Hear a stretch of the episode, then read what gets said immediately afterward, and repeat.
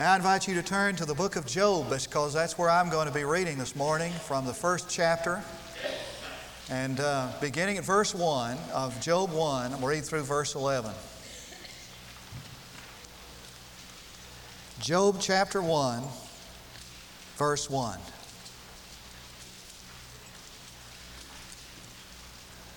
Now there was a man in the land of Uz whose name was Job.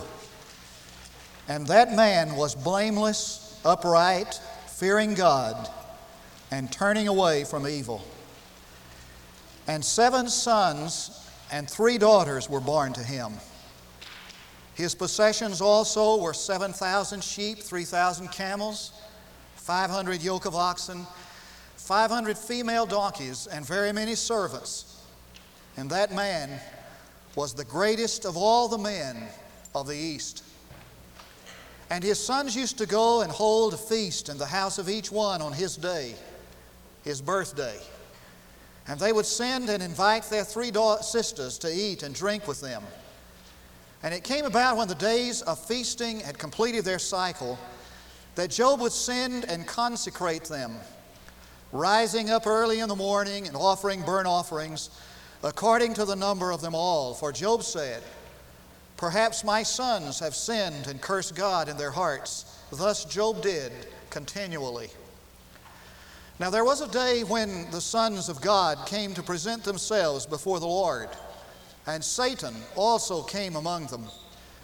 And the Lord said to Satan, From where do you come? Then Satan answered the Lord and said, From roaming about on the earth and walking around on it. And the Lord said to Satan, have you considered my servant Job? For there is no one like him on the earth, a blameless and upright man, fearing God and turning away from evil. Then Satan answered the Lord, Does Job fear God for nothing? Hast thou not made a hedge about him and his house and all that he has on every side? Thou hast blessed the work of his hands, and his possessions have increased in the land. But put, put forth thy hand now and touch all that he has, and he will surely curse thee to thy face. The devil thinks that any man who serves the Lord is foolish. He's a fool. He can't understand why anybody would love God and serve God, worship God. And he's suspicious of any man who does. And so he's constantly uh, working to cast doubt on the motive of any man who, who would serve the Lord. And that, that's what's happening here in this story. It's a strange story, just to be honest with you.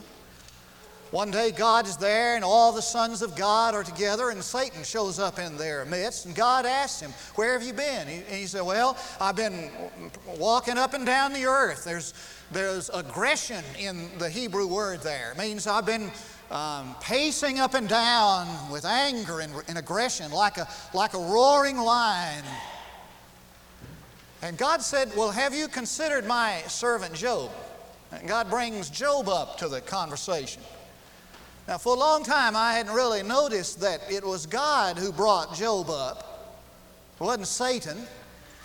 And, and, and Job's problems all began when God started bragging on him. You know, so have you considered my servant Job? He's the greatest man in all the world.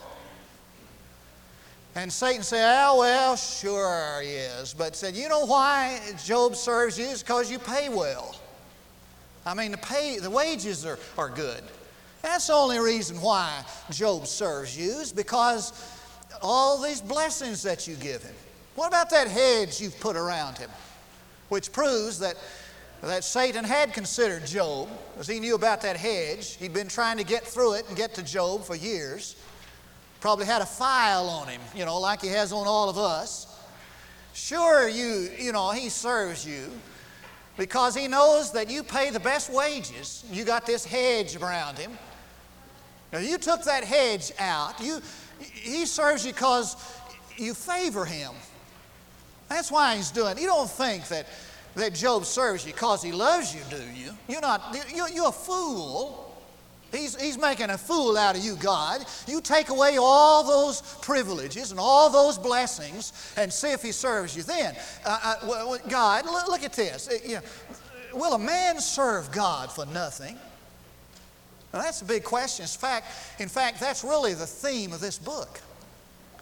The theme of the book of Job is not why do the righteous suffer? The theme of the book of Job is why do men serve God? Why do you serve Him? Do you serve Him just because you love Him? Or are you afraid that you won't get His blessings if you don't? I mean, I think God will bless me if I serve Him. Don't you?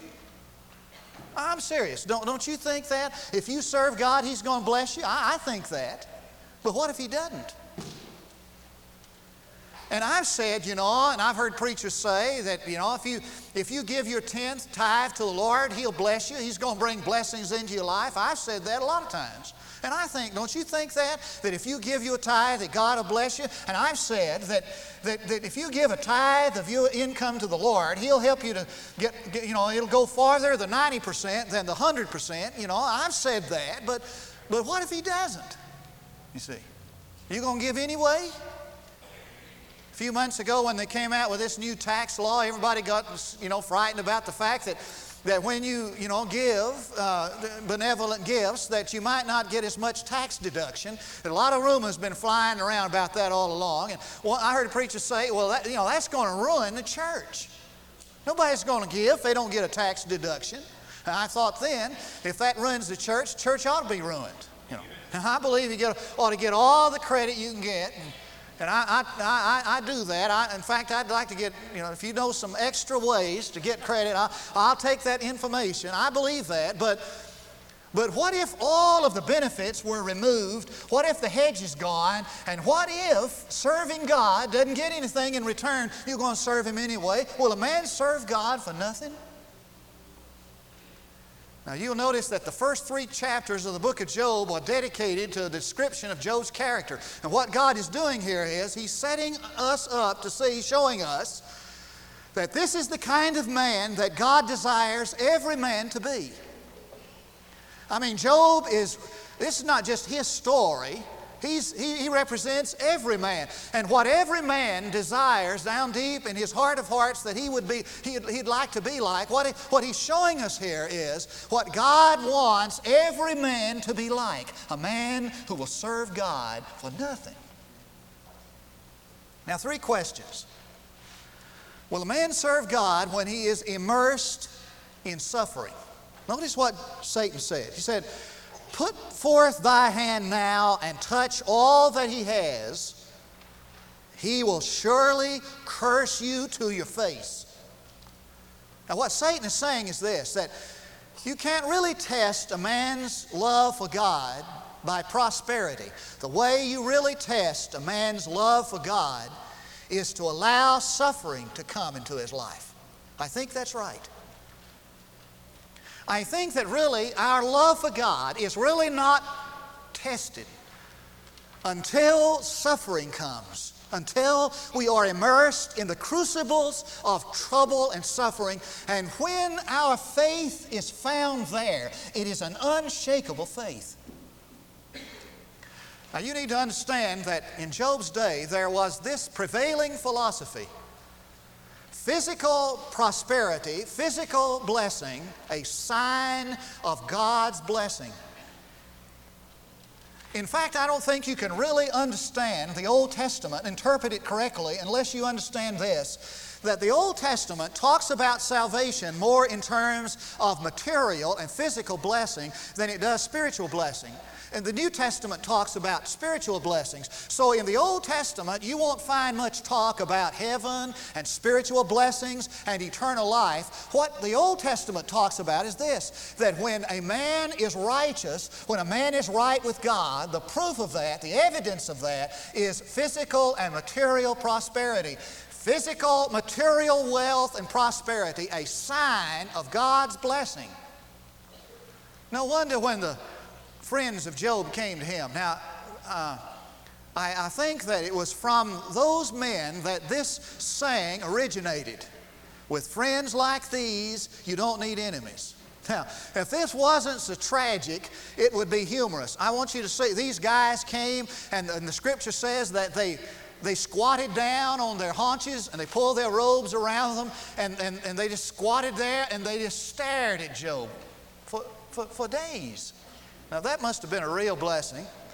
Here, here's a guy with sores from the head, from the top of his head to the bottom of his feet, and his friends, quote unquote, have come and they just squat down and they just stare at him. They didn't want to make any hasty decisions. They didn't want to come to any hasty conclusions, and so they thought about it a long time, and finally they said, "We've reached the verdict, Job. We've come to this conclusion: You're not right with God."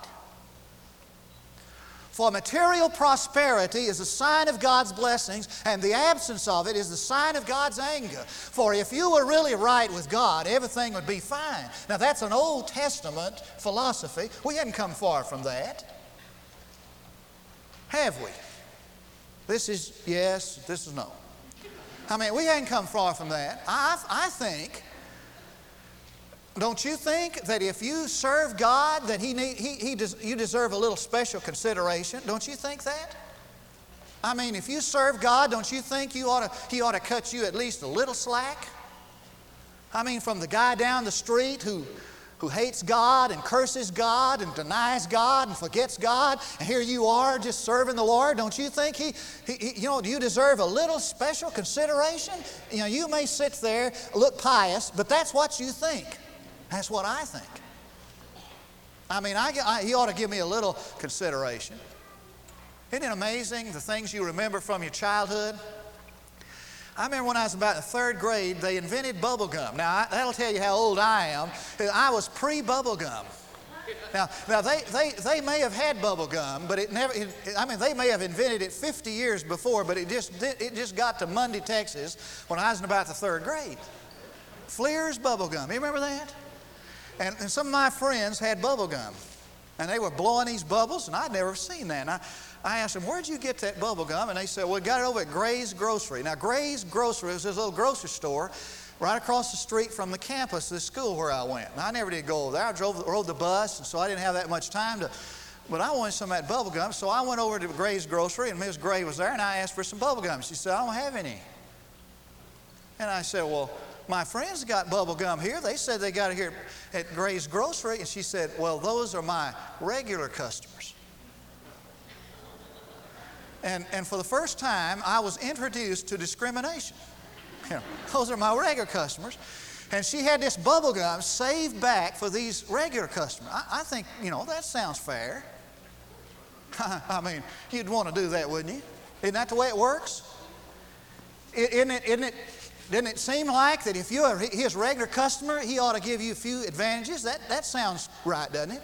I mean, he ought to give us a little bit of an edge on life. I mean, it says that it rains on the just and the unjust, but, but surely he's going to let it rain a little bit more on my parts lawn than the neighbors down the street who doesn't love the Lord. Doesn't that make sense? Sure, you believe that. That was the problem in Psalm 73. And the psalmist said, I looked around, I saw all these wicked people prosper. He said, Well, I washed my hands in vain. You know what he meant? He said, I got saved for nothing. I mean, what good did it do me? Now, watch this carefully. The devil is saying to God, the way you test the love of a man is not with prosperity. The way you test the love of a man is with suffering. And I think it might be true that the only way you and I will ever know if God is really the source of our joy is by the process of elimination. There's so many things that make me happy. I'm not sure what makes me happy. And I guess the only thing that really, really would, would, would prove whether or not God is really the source of all my joy is just to one by one eliminate these things that make me happy process of elimination. Will a man serve God when he's immersed in suffering? Secondly, will a man serve God when he's forsaken by his friends? Now, Job's wife said to him, said, Job, why don't you just curse God and die? Now, I, th- I take that to mean, why don't you just curse God and he'll get mad at you and kill you and you'll get out of your misery? It's great to have a wife with that kind of encouragement, you know. and, and, and, and here was his friends, and they came and they squatted down and they looked at him a while and they drew the bottom line and they said, You're a sinner, boy, and you don't belong with us. I mean, you can just see the division happening. And here is Job over here, and here's his wife and his friends over here, and all of a sudden, Job is forsaken by everybody. That's terrible suffering. I suppose one of the greatest sufferings in life is the, is the loss of friends. I don't know whether you can really be a Christian or not. I mean, really, really experience what being a Christian means all by yourself. I don't know whether you can do that all by yourself or not. I guess that's why you'll find the word saints in the New Testament never in the singular. You'll never find that word in the singular. It's always in the plural. And so in Ephesians chapter 3, it says that you may comprehend with all the saints what is the height and depth and breadth and length of the love of God, etc. What he's saying here is this that you're not going to really fully comprehend or understand the love of God without the corporate fellowship and encouragement of the saints. You can't be, you can't experience the love of God, the fullness of it by yourself. But what if that encouragement is gone? Paul said, Everyone has forsaken me. Demas has forsaken me, having loved this present world. Elijah the Tishbite said, I'm the only one didn't bow his knee to Baal. Well, there were 7,000 more, but he didn't know it. And when you don't know it, you might as well be the only one. When John Wesley, preached, by the way, he died broke when he preached, there was a, somebody out in the crowd heckling him every time. You know who it was? It was his wife.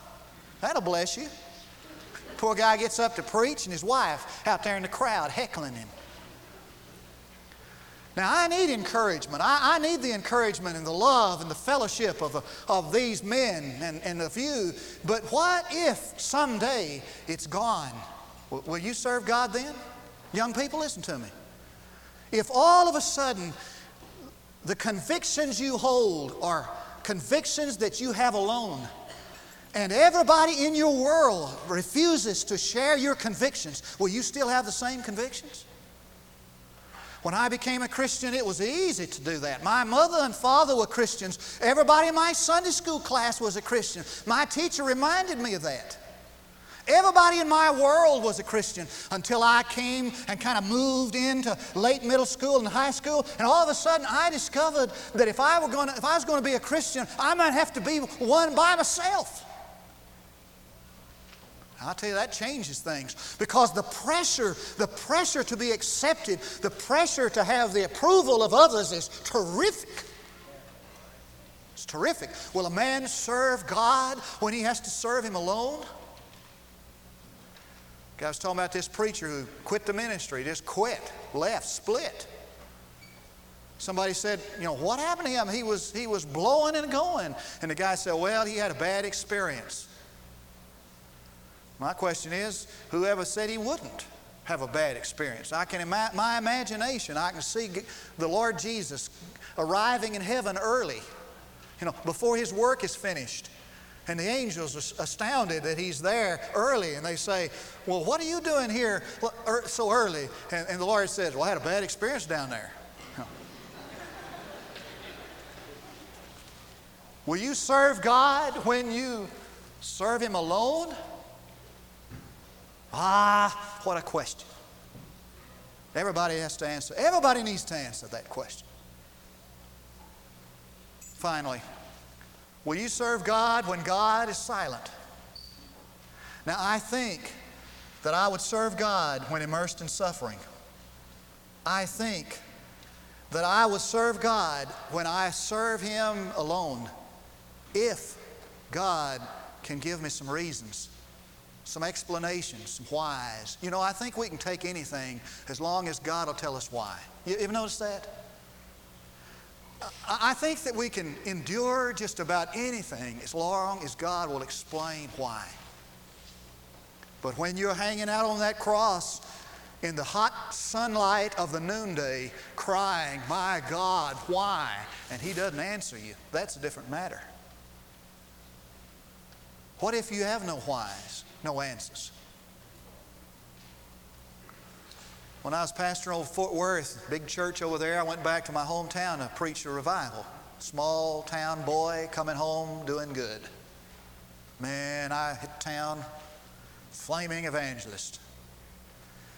And I started a series of sermons in the noontime on prayer. I had all the answers. Man, I was on a roll. Little old ladies who loved me when I was a smart aleck kid loved me when I was a smart aleck adult. They still love me. I mean, I was, I had all the answers. I mean, I was overwhelming them. I had these pat answers and formulas to how you could get answers to every prayer. Man, they were eating it up. I was on a roll. I was staying with my mother. Went home one afternoon, walked in the door, she was crying. My, my, my brother was killed in the war, D Day. And she started in. I knew what she was after. She said, You know, when Ralph went away to war, 18 year old boy, innocent, never did, his, he never did anything wrong. I prayed that God would spare his life and put a hedge about him and protect him. God didn't answer my prayer, she said. I said, What I do wrong? She said, what, Where have I been wrong? I said, Well, Mother, you didn't do anything wrong. She said, Well, in light of, of these lessons on prayer, can you tell me why? I wasn't any longer on a roll, I promise you that. I don't have any answers to that. Will a man serve God when God is silent? Now I want you to turn quietly to the 38th chapter of the book of Job because God finally speaks. He finally speaks. The 38th chapter. Now, what you need to do is when you get home today, sometime you just need to get off by yourself and you need to read the rest of this book from chapter 38 because God speaks. Now, watch this. Listen. When God finally speaks, He doesn't give answers to Job. That's an amazing thing. But when, when He finally speaks, He doesn't give answers. He gives reassurance of His own greatness. I want you to underline that thought. When he finally speaks, he doesn't give answers, he gives reassurance of his own greatness. That's the most important thing. Now, if you have some whys and you have no answers for those whys, I want you to remember three things. I want you to remember that God has a right, God has a reason, God has a reward. That's what I'm going to show you right here in the concluding moments. When he finally spoke, you see, when you find, what's this? When you hear from God, he's not going to necessarily give you answers. What he's going to do is give you the right questions. He's going to help you to rephrase the question, see. That's what he does in this. Now, notice what he says. Then the Lord answered Job out of the whirlwind and said, Who is this that darkens counsel by words without knowledge? Who is this doing all this questioning? Now, this is a Tidwell paraphrase. You, it's really a loose translation. You won't find it in the Living Bible even, but, but you, you just watch this. He, and, and, and verse 2, he says, Now gird up your loins, loins like a man. He said, Fasten your seatbelt, Job, because I'm fixing to do some questions, ask some questions of my own. Get ready for this, big guy. You've been talking about questioning me. Well, look what he says. He said, Where were you when I laid the foundation of the earth? Tell me. Speak up, loudmouth loose translation. You've been, you've been instructing your friends and you've been instructing me. Where were you when I laid the foundation of the earth? Well, you, come on. He said, What is the measurement since you know, or that stretch the line of it? You know, look, look at verse. Uh, down verse 16. Have you entered the springs of the sea? Have you walked in the recesses of the deep? Verse 34, just skipping around, he says, Can you lift up your voice to the clouds so that an abundance of water may cover you? In other words, Job, I got a right to do whatever I want to do because I'm God. See? Now, Spurgeon was right, I think, when he said, If you can't trace God's hand, you can trust his heart. I think that if you can get over this hurdle and I can get over this hurdle, we're halfway to the, we're halfway home, and that is this to believe and to understand that God has a right to do whatever God wants to do. He's got that right.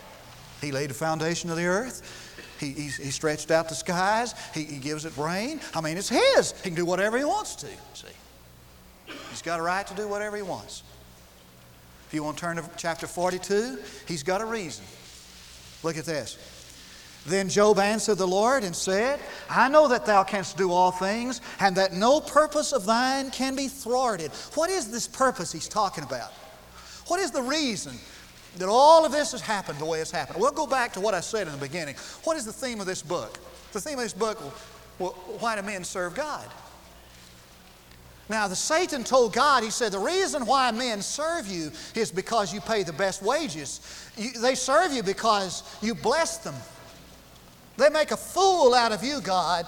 You, they make you look foolish because they serve you. You think it's because they love you. They're doing that because what they can get out of you.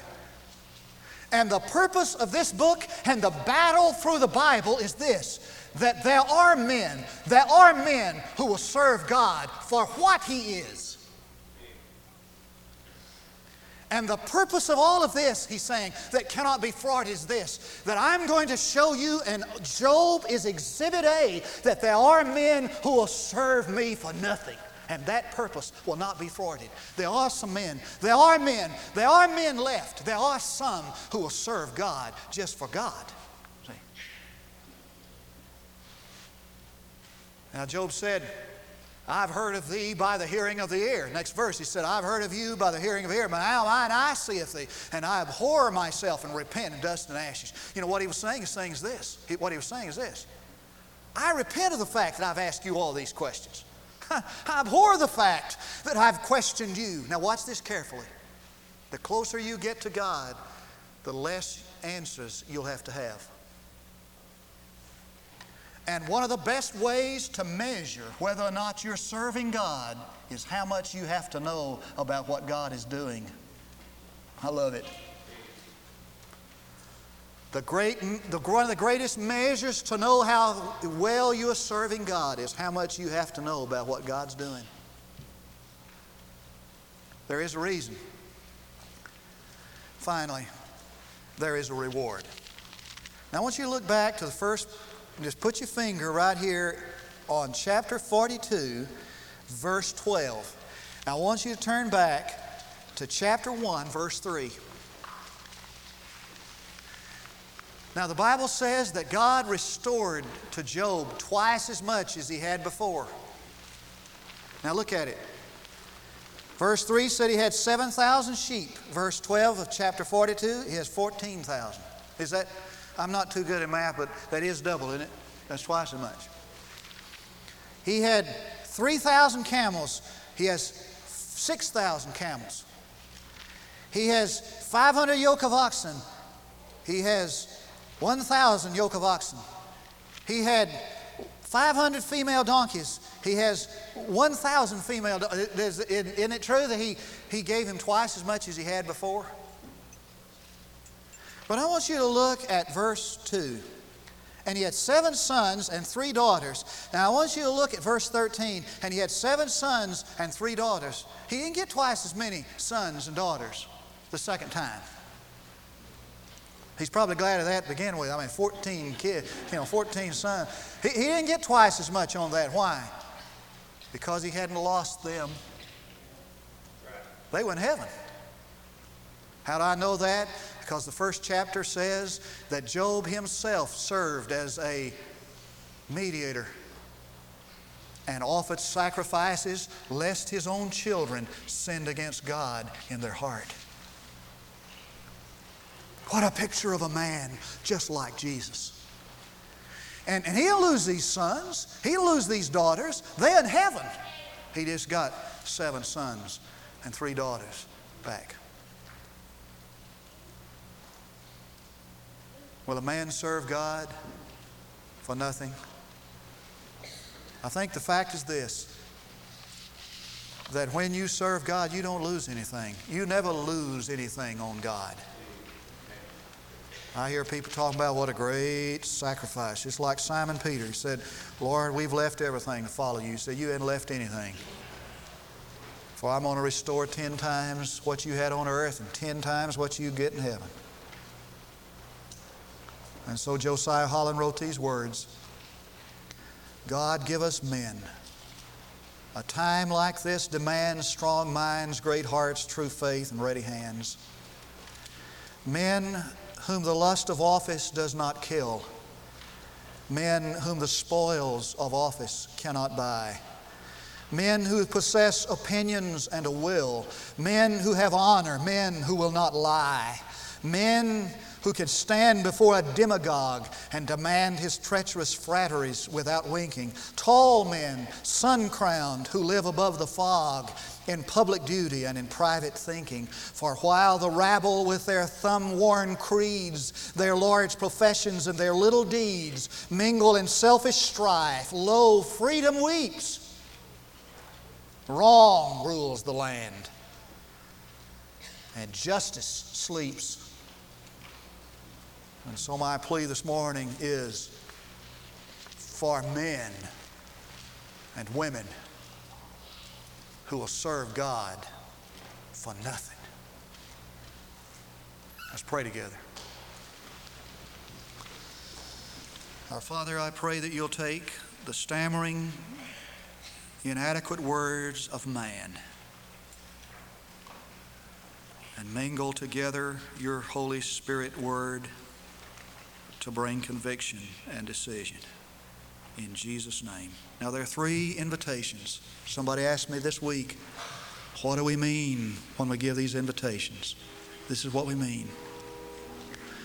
The first invitation is for those of us who have never, for the first time, repented of the life of sin and by faith received eternal life, received Jesus Christ as Savior and Lord. A point of time where I turn to Him. And by faith, I put my trust in Him alone to be my Savior. And He calls us to that decision publicly. I ask you to get up out of your seat when the invitation begins and come if you've never placed your faith in an act of faith, trusted Jesus Christ to save you from your sin. The second invitation is for you to come and join the church. Now, there are ways that we receive members in our church through the transfer of membership, promise of letter by statement. If you're unsettled and unsure about that, we'll, we'll explain that. Or maybe you need to come this morning to say, I need to rededicate myself to Christ. I need to renew my commitment to Him. I've been saved, but I've not been walking with God. And I've had a poor example of witness. I've been a poor witness of Christianity. And I want to repent and rededicate myself, and I'm going to start down the way again. While we stand to sing, we invite you to come. Will you come? Will you come?